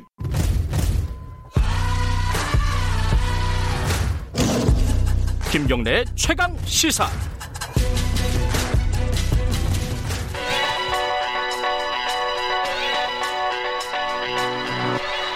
최강 시사 김수민의 눈. 네, 김수민의 눈 김수민 평론가 나와 계십니다. 안녕하세요. 네, 반갑습니다.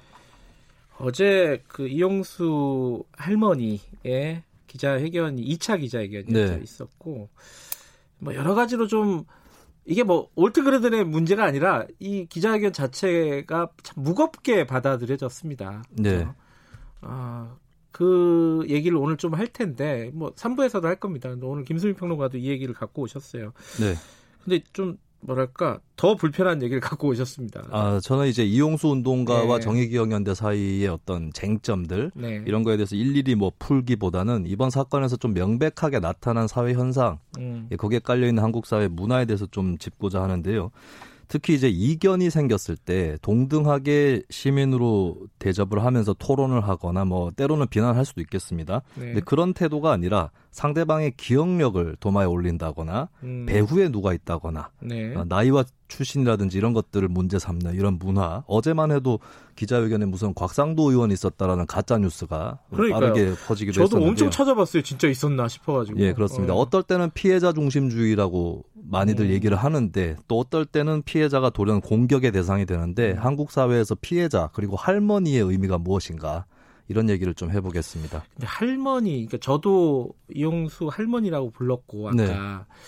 아마 거의 대부분의 언론이 할머니라고 부르는 것 같습니다. 네. 뭐 어떤 데는 할머님이라고 부르기도 하지만 이게 어 뭐라고 불러야 되나요 호칭을 할머니가 아니면? 이게 저 같은 경우는 이용수 운동가, 활동가 이렇게 부르는데요. 아, 활동가나 운동가. 네, 본인 스스로가 여성 인권 운동가라고 칭하기도 했고 이 음. 피해자분들의 증언과 기억에서부터 위안부 운동이 출발하는 것입니다. 또그 네. 그 이후로도 본인의 피해만 호소하는 것이 아니라 백방으로 네. 뛰어다니면서 이 활동을 해왔기 때문에 운동가라는 호칭이 가장 적절해 보입니다. 운동가.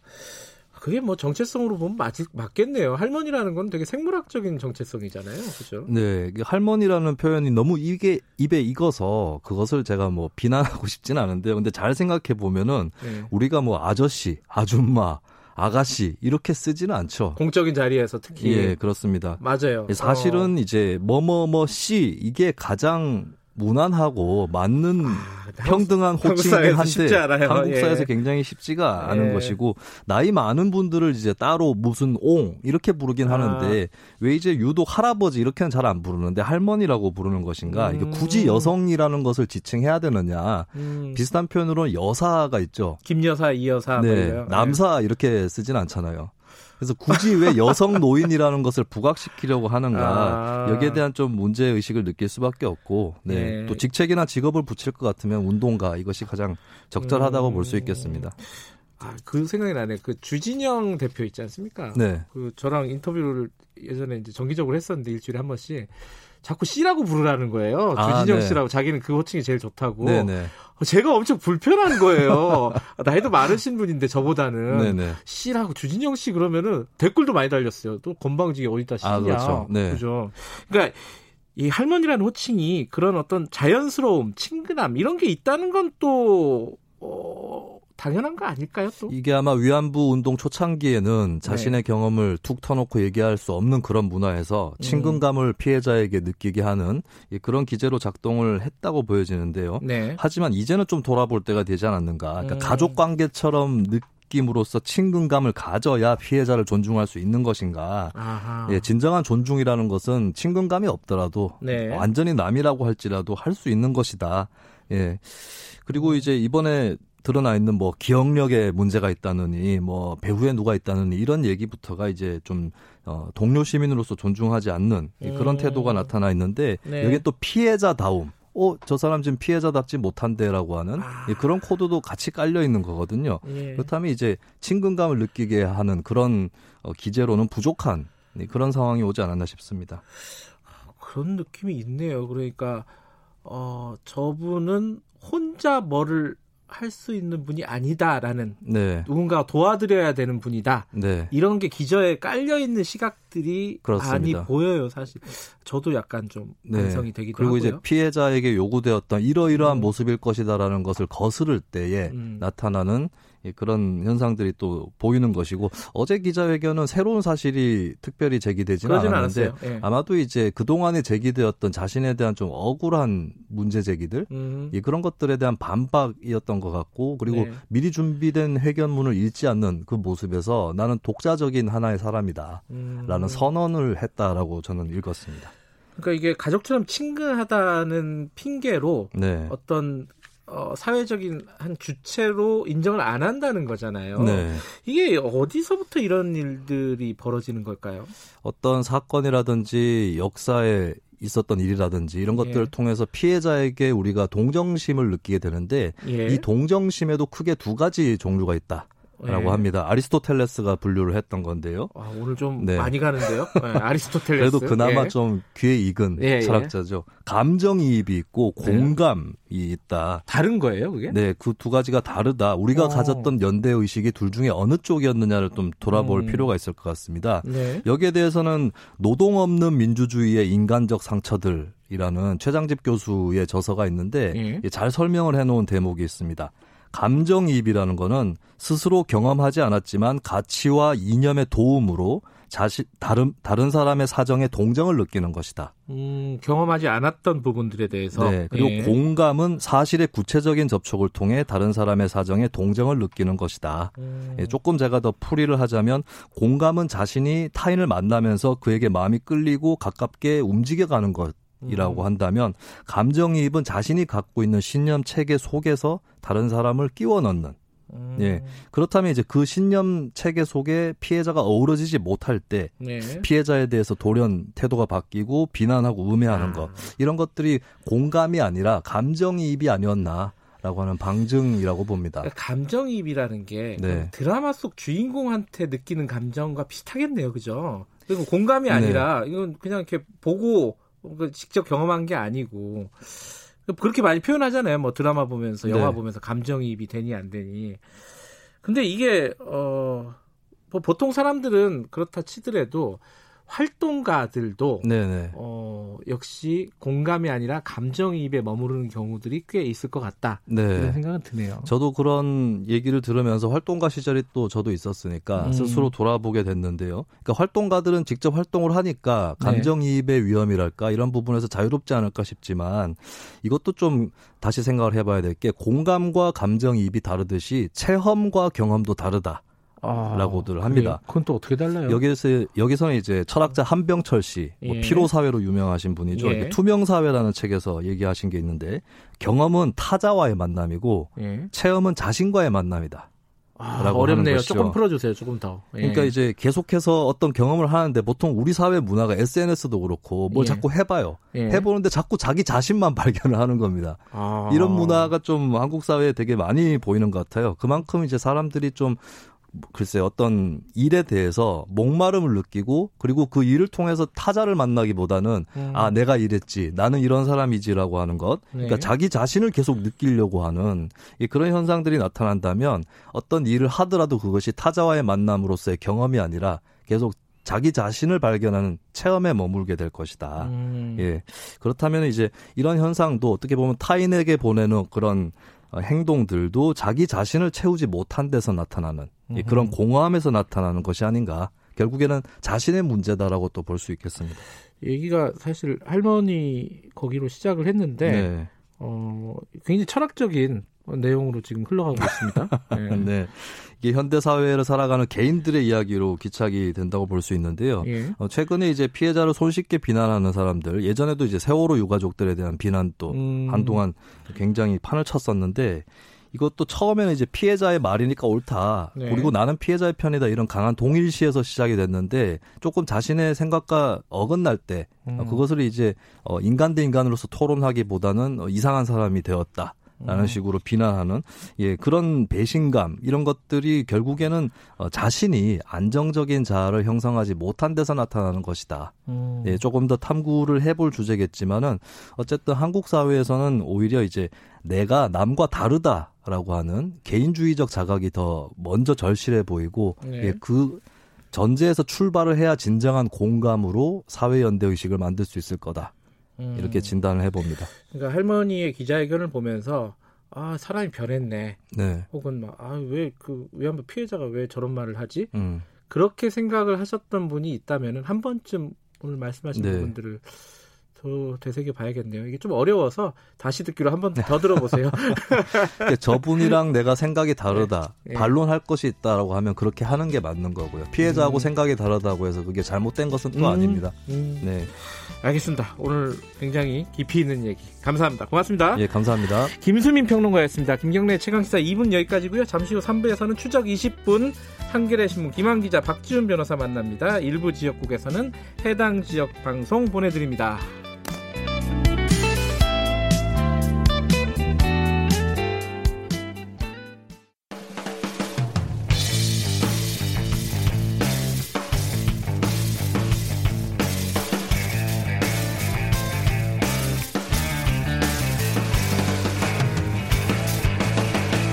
김경래의 최강 시사.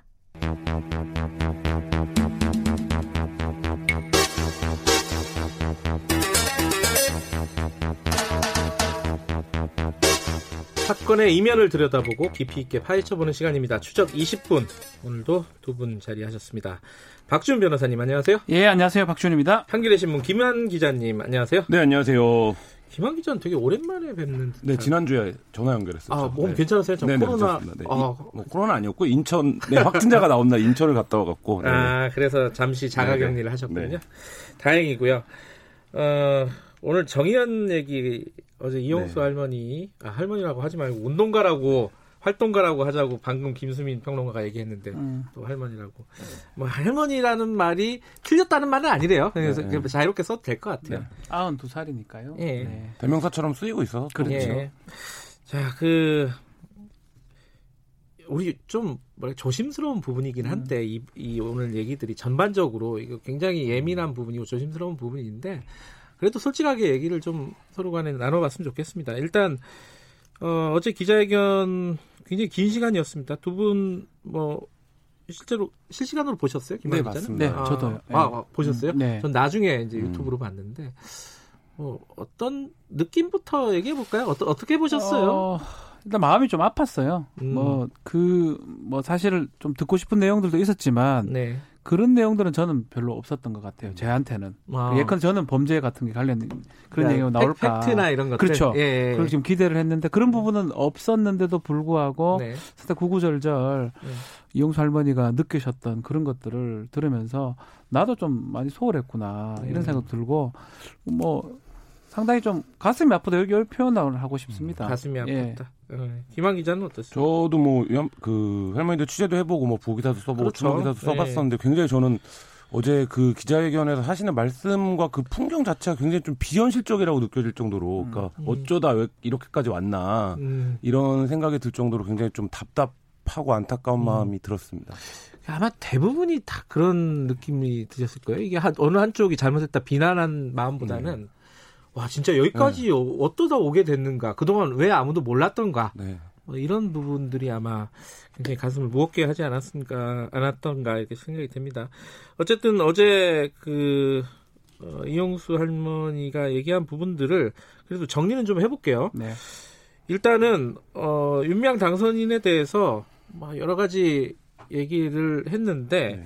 30년 동안 이용을 했다 네. 이용만 당했다 요거를 어떻게 받아들여야 될까? 이게 왜냐면은 구체적인 막 사실관계가 명확하게 있는 음, 기자회견이 아니었잖아요. 네. 감정을 음. 얘기하고 지금 할머니의 생각을 얘기를 한 거지. 이게 어떤 정리된 팩트들을 얘기한 게 아니라서 이게 분석하기가 쉽지는 않습니다. 하지만 음. 이게 미루어 짐작하고 지금 상황에 빗대어서 좀 추정해 볼 수는 있을 것 같아요. 김한 기자는 이 부분은 어떤 측면에 대한 문제 제기라고 보십니까? 어제 이제 할머니가 그 기자회견 현장에서 하신 말씀이랑 네. 그 전문으로 이제 나왔던 그 내용이 상당히 괴리가 있어요. 그러니까 음. 그 문서로 제, 문서로 이제 제공된 그 내용을 보면 굉장히 앞으로 이 위안분동의 전망이라든지 현재까지 아. 활동 상황이라든지 읽지 않은 기자회견문 말씀하시는 거죠. 예, 예. 거기서는 이제 잘 정리가 되어 있는데 말씀하신 대로 어제 기자회견 현장 라이브를 지배했던 건 이제 어떤 할머니의 화, 감정이었고 예. 그거 핵심이 이제 윤미향 당선인에 대한 어떤 배신감 음. 이런 거였는데 그 부분을 세 가지로 얘기를 한 것 같아요. 하나는 음. 그 정신대 문제와 그 성노예에 대한 표현에 대한 불쾌함. 그러니까 예. 그 부분을 어 정신대는 공장 할머니들인데 그동안 이제 위안부라고 얘기해 왔는데 이걸 왜 계속 정신대라고 얘기해 왔냐. 사실 근데 이거가 어제 초반에 굉장히 이 얘기를 오래 하셨는데 음. 그러니까 굉장히 좀 사람들이 의아했어요. 예를 들면 그 부분은 뭐 예전에는 정신대, 정신근로대, 위안부라는 표현을 쓰다가 그러니까 이제 그것들에 대한 이제 뭐 말하자면 학적 논쟁은 어느 정도 정리가 된 상태고 이미 정의기억연대도 그런 운동들의 성과를 모두 포함해서 정의기억연대로 이름을 바꾼 건데 네. 그래서 이제 그 부분에 대한 얘기를 굉장히 오래 하셨고 예. 그다음에 이제 모금 얘기 하셨죠. 그러니까 음. 끌고 다니면서 모금을 했다. 네. 자기는 그걸 왜 하는지 몰랐고 부끄러웠다. 이런 얘기도 이제 할머니를 도구화했다. 도구화했다 이런 네. 거죠. 그 얘기 하셨고 그다음에 이제 윤미향 대표가 상의도 없이 하루 아침에 국회의원 됐는데 이게 사리사욕을 채우려고 하는 것 아니겠냐. 음. 뭐 이렇게 얘기하면서 그 국회로 이제 진출하는 거에 대한 강한 불쾌감 뭐 이런 것들을 표시를 하셨는데요. 저는 이 부분에서 전체적으로 할머니가 이제 하셨던 얘기는 뭔가에 대한 뭔가에 내가 속았다 이런 느낌을 음. 전달하려고 하셨던 것 같아요. 음. 그게 이제 큰 틀에서 놓고 보면 첫 번째 얘기 사람들이 의아했던 왜 정신대랑 위안부를 섞어서 표현을 하냐. 음. 뭐 이렇게 이제 어제 기자회견 현수막 보시면 위안부의 따옴표 놓쳤어요. 음. 근데 이 얘기가 뭐냐면 지금 한일 관계의 쟁점이 사실 위안부가 아니라 강제징용 문제잖아요. 음. 네, 정신대는 강제징용이 포함되어 있죠. 근데 할머니가 네. 보시기에는 문재인 정부가 강제징용 문제로 한일 문제 로 나아가 그러니까 한일 문제에 첫 번째 해결책으로 보고 있는데 음. 그럼 위안부 문제는 잊혀지는 게 아니냐. 음. 근데 어 윤명 대표가 그런 정부에 할머니가 보시기에는 그런 정부에 합류하려고 하는 거죠. 음. 그러니까 어 우리는 30년 동안 위안부 운동이라고 생각해서 해왔는데 어 윤미향 대표가 결국에는 정부가 지금 한일 문제는 강제징용으로 인한 갈등이라고 얘기를 하는데 거기에 편승하려는 것 아니냐. 그게 내가 속았다. 이런 정서로 좀 말씀을 하신 게 아닌가 이렇게 생각이 음. 좀 됩니다. 음. 약간 이제 김한 기자의 해석이 네, 좀 들어간 해석, 예. 부분인데 그렇죠. 네. 어떻게 보세요? 그 박지민 변호사께서는 그렇죠. 지금 사실은 많은 이제 사람들이 뭐 저도 포함되는 겁니다. 기대했던 네. 부분은 윤미향 당선자 부분이 많이 나오기를 좀 기대했던 것 같아요. 음. 특히 횡령, 뭐 단도직접 음. 말하면 범죄 부분. 그래서 그 부분에 대해서 뭔가 어, 얘기할 게 있는 게 아니냐, 아니면 근거를 갖고 있는 게 아니냐라고 음. 했는데 사실상은 이용수 할머니가 그런 얘기는 없었습니다. 음. 본인도 이렇게 얘기해요. 그 이후에 1차 기자회견 이후에 언론 보도를 보니까 많이 나오더라. 음. 그러니까 그걸 보면서 자기도 마음이 아팠다. 이렇게 얘기를 한 걸 봤을 때는 뭐 새롭게 그 관련된 얘기는 안 나오고 있고 네. 마찬가지로 지금 김한 기자 말했던 것처럼 예전에 얘기했던 부분에 대해서 또 개인적인 소외 같은 게 많이 좀 음. 들 어 있었던 것 같아요. 네. 뭐 정신대라든지 위안부라든지 그 관련된 얘기가 계속 주로 이루어졌고 또 모금하면서 본인 뭐 그 얘기가 좀 귀에 와닿긴 해요. 나 배고프다는데 뭐 안안 음. 안 줬다. 뭐 그런 얘기인데 그건 사실은 예. 어, 본인의 개인적 그런 거지. 제가 봤을 때는 뭐 법적으로는 이제 사실은 그게 문제를 삼을 수 있는 상황인지는 좀 의문이거든요. 음. 그렇기 때문에 사실 이 문제되는 부분하고 이용수 할머니의 어떤 생각하고 조금 분리해서 우리가 좀 봐야 되지 않을까 생각이 좀 듭니다. 이 모금은 근데 할 수는 있는 거죠? 할 수 있죠. 네. 그죠? 예. 네. 충분히 모금을 할 수 있고요. 그 모금을 한 거를 바로 이렇게 줄 수도 있어요. 아, 그래요? 예, 그런데 그거는 어. 퇴계 처리가 제대로 돼야 됩니다. 근데 아. 정상적인 모습은 통상 바로 주지 않죠. 왜냐하면 음. 영수증이나 이런 게 있어야 되니까. 네. 기부금 모집하는 법률이 있습니다. 그거에 음. 따라서 뭐 등록을 해놓고 모금을 하고 처리를 하면 큰 문제가 없는데 지금 뭐 이후에 이제 검찰 수사도 있고 있는데 혹시나 그 모금됐던 게 계좌로 뭐 딴 데로 가고 뭐 이런 게 있다면 이제 법적인 문제가 제기될 여지는 있습니다. 물론 할머니가 얘기를 한 거는 이 모금이 불법이냐 아니냐 이 얘기를 한 건 아니고 그건 아니에요. 그죠? 예, 예. 뭐 그 할머니들이 그 위안부 활동가들이 어 도구화되고 네. 그죠? 뭐 이게 뭐 모금하는데 이제 앞 앞세웠다 음. 이런 얘기잖아요. 그죠? 그러니까 이건 것 같아요. 어제 할머니가 긴 시간 할애해서 말씀하셨던 부분도 그건 것 같은데 그러니까 결국엔 피해자 할머니 입장에서는 피해자 지원을 위해서 이 단체가 존재했던 것 아니냐. 그리고 피해자를 음. 앞세워서 모금도 하고 이렇게 했던 것 아니냐. 근데 실제로 그 모금액이 피해자 지원이 아니라 여러, 그러니까 말하자면 지금 어, 아까 그 용어 논란도 마찬가지인데 위안부를 거쳐서 성노예로 오고 국제적인 무대에 이 문제가 이슈화되고 공론화되는 여러 가지 과정들에서 음. 이 모, 모금액들이 사용됐다라는 거죠. 근데 이제 이용사 할머니 입장에서 보기에 그거는 피해자에 대한 어떤 직접적인 지원이나 이런 건 아니었던 거죠. 네. 그러니까 이제 그런 부분들에서 모금을 할 때는 정서적인 부분 앞서서 할머니들이 전면에 등장을 하는데 음. 결국엔 이 모금액이 사용되는 방식이나 활동은 단체 활동가 그러니까 이것이 여성 인권 운동이어야 여성 인권 운동이고 여러 가지 음. 국제적인 어, 활동이 필요하다고 생각하는 어떤 판단들에 의해서 사용된 거 이 차이를 할머니가 말씀하셨던 것 같아요. 그렇죠. 음. 네. 아, 그러니까 모금할 때는 앞세워 놓고 음. 실제로 활동은 또 피부에 와닿지 않는 그렇죠. 활동일 수도 있는. 그러니까 근데 이제 상황. 밖에서 보기에는 그 전체가 위안부 네. 문제를 공론화시키고 국제사회 어떤 이 문제를 이슈화시키는 음. 어, 운동이었는데 당사자들의 생각은 좀 다를, 다를 수도 있는, 있는 거죠. 네. 그러네요. 네. 그 유미양 당선인은 뭐 원이 많이 뭐 이런 얘기들이 언론에 왔다 갔다 했는데 뭐 결국은 당연 안 왔죠. 뭐 네. 본인이 오기는 쉽지 않은 상황이었을 네. 것 같고 와서 뭐 해결될 부분이 사실 없는 거거든요. 그렇죠. 그래서 오면 뭐더더 다른 얘기를 뭐 할 수 있다면 뭐 달라질 수 있지만 뭐 그런 네. 상황 아니었기 때문에 본인은 참석하지 않았습니다. 예, 그 기자회견 어제 기자회견에 대한 어떤 뭐랄까 이거 약간 미루어 짐작하는 네. 부분들이 많아가지고 요 얘기 여기까지 하고요. 지금 이제 얘기가 정치권에서도 이게 가장 시끄러운 소재 중에 하나 아니겠습니까? 지금 또 나온 얘기 중에 하나가 여성가족부 보조금 얘기예요. 네. 그죠? 한 10억 원 정도 들어갔다는 거 아니에요? 그죠? 음, 그렇죠. 근데 이 부분이 이 얘기가 좀 다릅니다. 이게 어, 제대로 쓴 거 맞냐라고 했는데 아니 검찰에서 다 가져가고 지금 입증이 안 된다라고 하고 네. 좀 난감한 상황 같아요. 어떻게 지금 상황이 진행되고 지금 있습니까? 지금 사실은 정상적으로 보려면 행안부 아, 행자부죠. 네. 그 자료를 받아 가지고 검증을 받은 다음에 그것을 통해서 다시 뭐 필요하다면 검찰로 넘겼으면 네. 국고 보조금 사용 내역도 좀 확인이 가능한데 네. 모든 게 지금 검찰로 지금 가버렸어요. 빨리 음. 압수이 되는 바람에. 예. 그래서 그거 검증하는 과정은 조금 더 지켜봐야 될 것 같고요. 예. 오히려 그 부분을 뛰어넘고 바로 예컨대 횡령이나 배임이나 사기 이쪽으로 바로 들여다볼 가능성이 있기 때문에 국고보조금 이 부분은 계속 논란이 될 여지가 있어 보입니다. 어, 그러니까 검찰에 만약에 혐의가 있다면은 네, 있다면 포커스는 횡령, 배임, 사기 뭐 그쪽으로 뭐 이런 쪽으로 갈 텐데 네. 그러면 지금 문제 제기가 되고 있는 국고보조금 문제 같은 경우는 당분간은 뭐 뛰어넘을 가능성이 어, 높아 보여요. 어떻게 뭐 입지 서로 간에 입증할 수 있는 방법이, 방법이 없으니까요. 의혹 제기만 검찰이 있고. 이걸 갖고 와가지고 어 국고 보조금 잘 됐더라 할 리는 없는 거거든요. 그렇죠. 네. 아 그거는 어떻게 애들 보십니까? 이 검찰이 좀 며칠 된 얘기지만은 검찰이 이렇게 너무 성급한 게 들어간 거 아니냐 수사에 압수수색을 네. 어 그런 비판도 일부는 있던데 어떻게 보세요 그 부분은? 그 압수수색하는 방식도 어쨌든 뭐 자료를 제출하겠다라고 했는데 그렇게 협의를 서로 해놓고 또 2차 압수수색을 들어가고 이런 방식, 그러니까 강제 수사 방식을 굉장히 빨리 동원을 했고 음, 그렇죠. 강하게 수사를 하고 있다라는 걸 외부에도 강하게 이제 드러내는 방식으로 예. 수사를 했는데 과연 이게 이제 뭐 정치적으로 논란이 되고 윤리적인 문제가 제기되고 이럴 수 있지만 이게 이제 이럴 정도의 건인가라는 음. 생각은 들고 언젠가부터 이제 정치적인 논쟁이 돼버리면 바로 고소고발을 누군가들이 당연히 음. 하면 그 고소고발을 빌미로 검찰이 바로 들어오는 그 이게 공식이 네. 돼버렸어요, 사실. 네. 바로 들어간 것도 있나 바로 안 들어간 것도 있어요.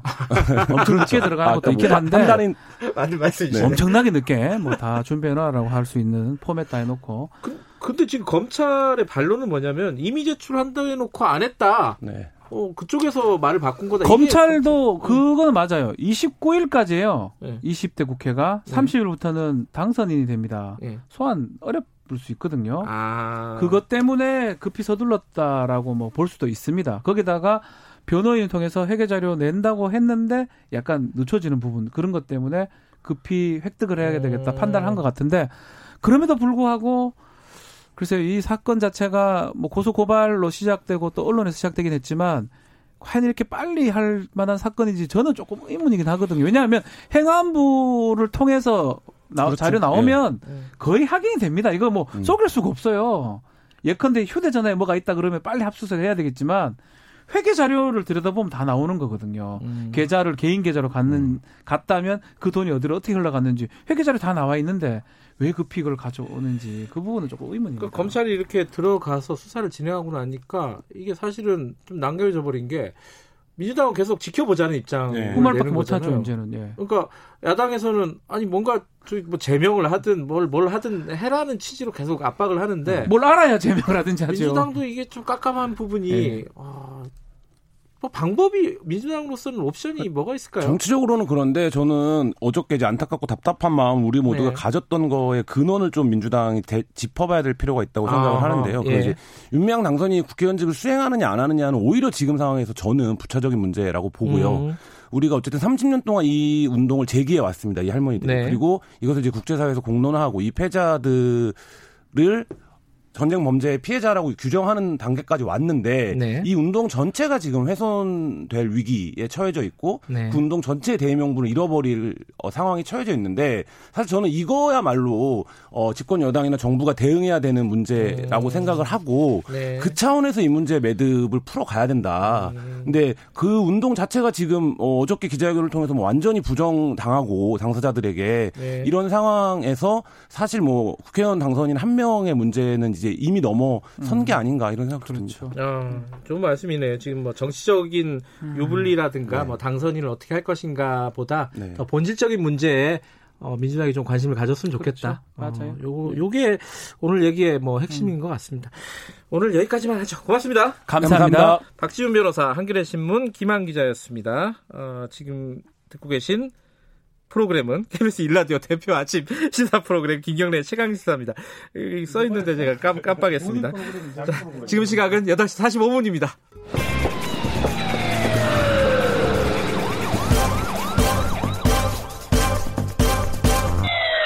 김경래 최강 시사.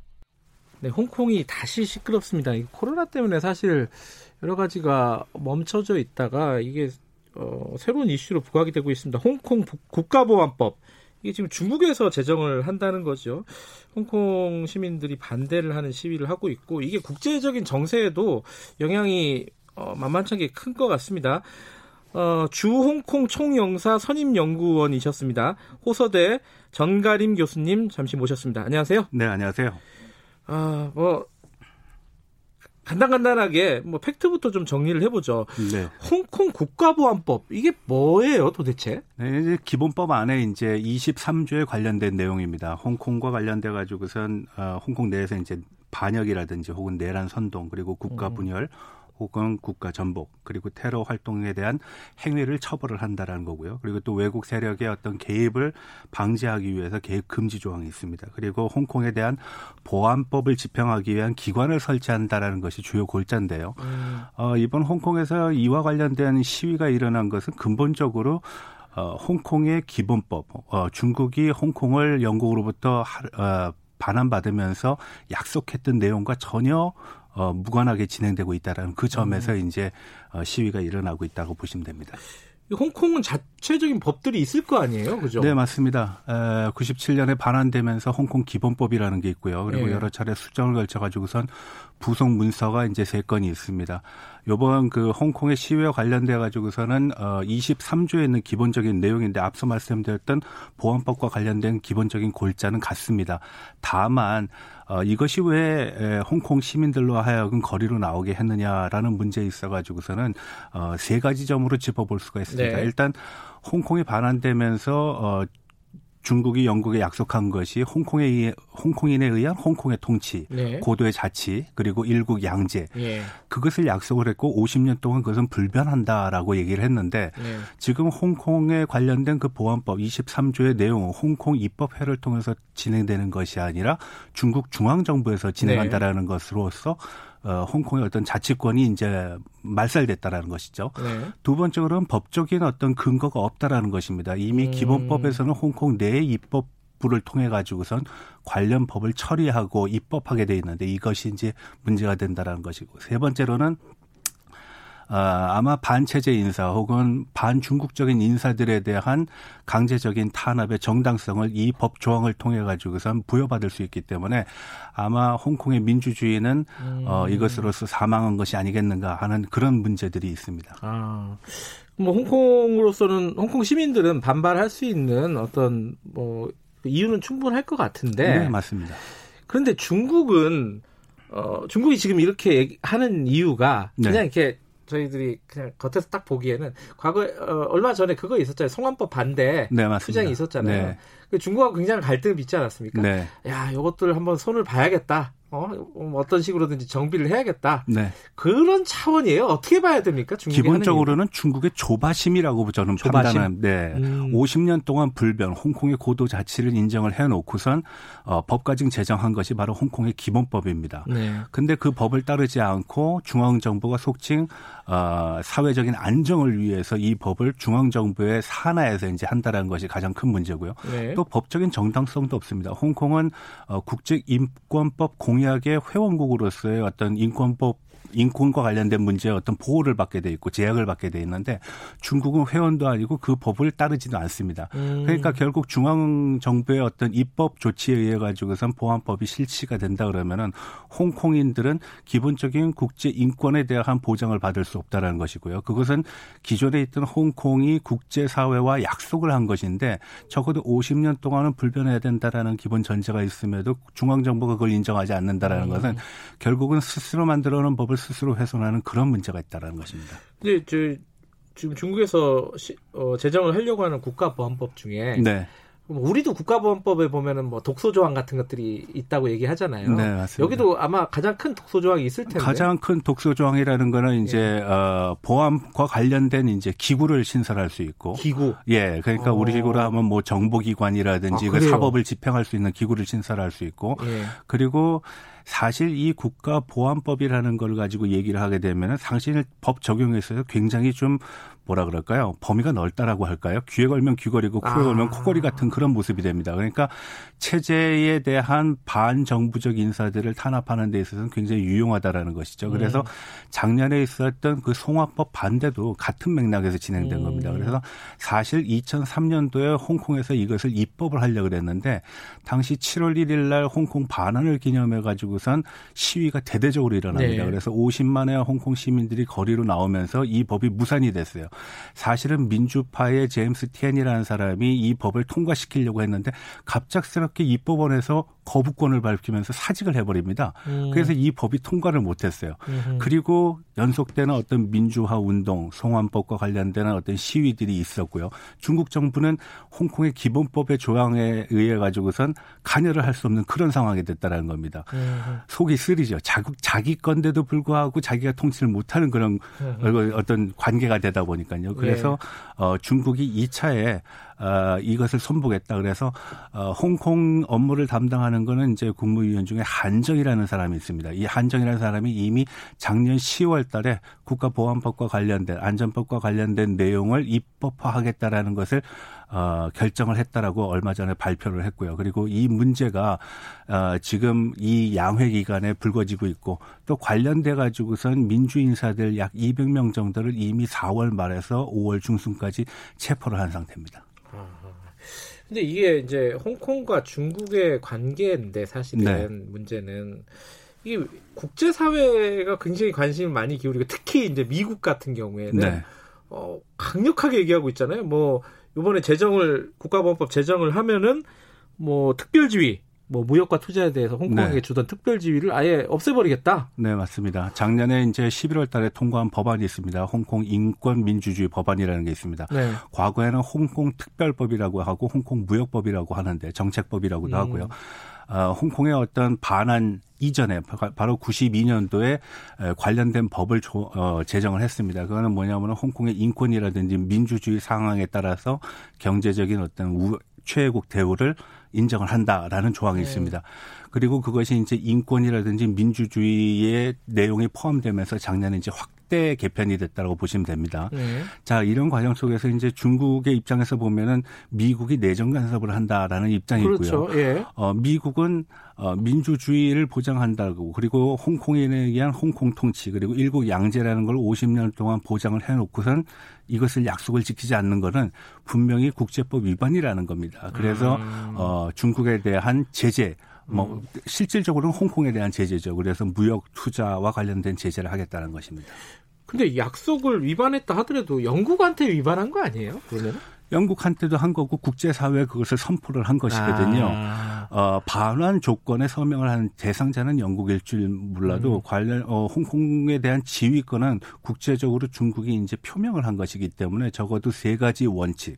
홍콩인에 대한 홍콩 통치, 고도의 자치, 일국 양제, 50년 불변은 지켜져야 된다라는 것입니다. 음. 근데 중국의 그 조급한 마음이 오히려 이런 것을 어, 더 견디지 못하고 재촉하고 있다. 왜냐하면은 음. 바로 내년이 중국 공산당 창당 100년입니다. 음. 뭔가를 보여줘야 되는 상황인데 뭐 코로나 19다 아니면은 중, 미중 무역 음. 분쟁으로 인해 가지고선 보여줄 거리가 없거든요. 예. 가뜩이나 홍콩에서의 민주주의 운동이라는 것이 자칫 어 주변에 있는 소수 민족들의 어떤 독립과도 연관될 음. 수 있기 때문에 아, 뭐 포괄된 문제들이 굉장히 많습니다. 그러니까 중국의 어떤 정치적인 포석이 될 수도 있는데 네. 미국도 사실 뭐 국제법 위반했다고 이렇게 방방 뛰는 건 아닐 거 아니에요? 뭔가 미, 있는 거 아닙니까? 미국이 가지고 있는 네. 예, 일종의 힘의 뭐 결과라고 볼 수 있는 것이죠. 어차피 네. 국제 사회가 어, 말로는 평등하지만 평등하지 않거든요. 조지 오웰이 얘기했다시피 말, 모든 동물은 평등하지만 더 평등한 동물이 있는 것처럼 어, 그런 관계가 있습니다. 예. 적어도 미국의 입장에서 보면은 보편적 가치라고 얘기하는 민주와 인권 문제를 유지하기를 바라는 거고 예. 중국의 입장에서 보면은 적어도 일국 양제 체제 속에서 외부 세력의 개혁, 개입이라든지 관여 같은 거는 배제하고 싶은 것이 이제 그들의 입장이니까요. 예. 그러한 과정에서 충돌이고 또 어, 미국의 대중국 압박의 하나의 수단으로서 작용하고 있는 것도 사실입니다. 예. 중국이 모레 이거 표결한다는 거잖아요. 아, 28일 날 이 양회가 끝나게 되는데요. 그 전에 아마 될 겁니다. 그래요? 어, 모레가 될지 내일이 될지 아니면 오늘 저녁이 될지는 잘 모르겠습니다. 그 이거 이건 중국은 이제 어 그 절차대로 할 것이고 그러면 네. 홍콩은 이 시위가 한동안 우리가 보통 5월 35일이라고 중국에서 얘기 많이 하는데 5월에는 네. 35일이 없죠. 6월 4일을 인터넷상에서 검색을 할 수가 없습니다. 중국이 검열해서 블럭을 해놨기 때문에요. 그래서 5월 35일이라는 표현을 씁니다. 육사 천안문 사태를 기념을 하고 음. 그 사건과 연동시켜가지고선 아마 대대적인 시위가 홍콩에서 일어날 것입니다. 앞으로 뭐 미중 간의 어떤 뇌관이 될 수도 있겠다 이런 생각이 좀 드네요. 네, 아킬레스건이죠. 예, 여기까지 듣겠습니다. 고맙습니다. 네, 고맙습니다. 호서대 전가림 교수님이었고요. 김경래 최강 시사 1부는 아 아니군요. 오늘 끝났습니다. 여기까지 하겠습니다. 오늘 왜 이러나? 자, 뉴스타파 기자 김경래였고요. 내일 아침 7시 20분에 다시 돌아옵니다.